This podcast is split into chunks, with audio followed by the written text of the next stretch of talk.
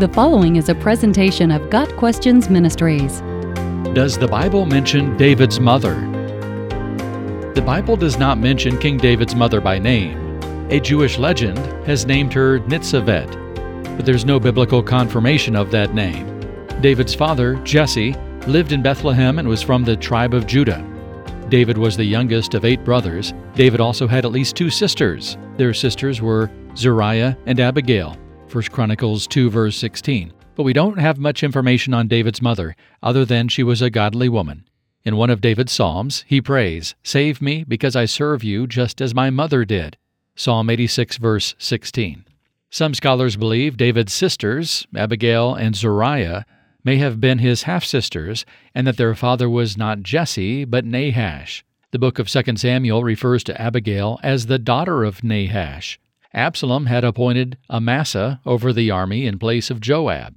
Amasa was the son of a man named Jether, an Israelite who had married Abigail, the daughter of Nahash and sister of Zeruiah, the mother of Joab. 2 Samuel 17, verse 25. Nahash was an Ammonite king. Speculation suggests that David's mother had been married to Nahash when she bore the half sisters, and then later became the second wife of Jesse.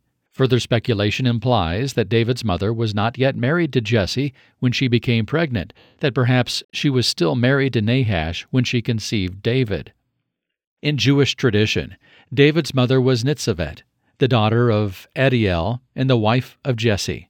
The Talmud relates a complicated story concerning Nitzavet. Her husband Jesse began to doubt the purity of her ancestry since he was the grandson of Ruth the Moabitess.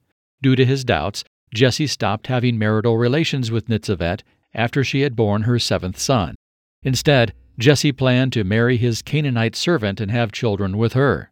The maidservant, however, had pity on Nitzavet and offered Nitzavet a plan. On the wedding night, Nitzavet and the maidservant could secretly switch places, and Nitzavet could sleep with Jesse one more time.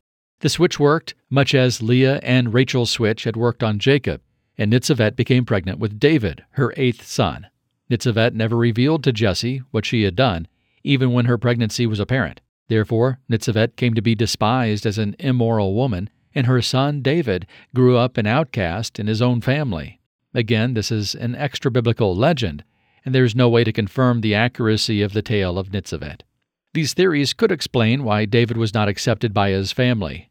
I am a foreigner to my own family, a stranger to my mother's children. Psalm 69, verse 8.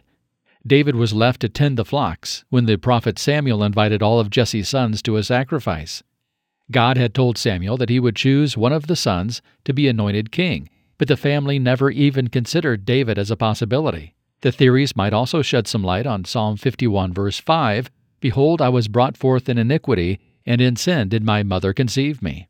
While David's mother's name is not given in the Bible, one passage mentions David's genuine care and concern for her. 1 Samuel 22, verses 3 and 4 relates how David traveled to Moab to request an audience with the king of Moab.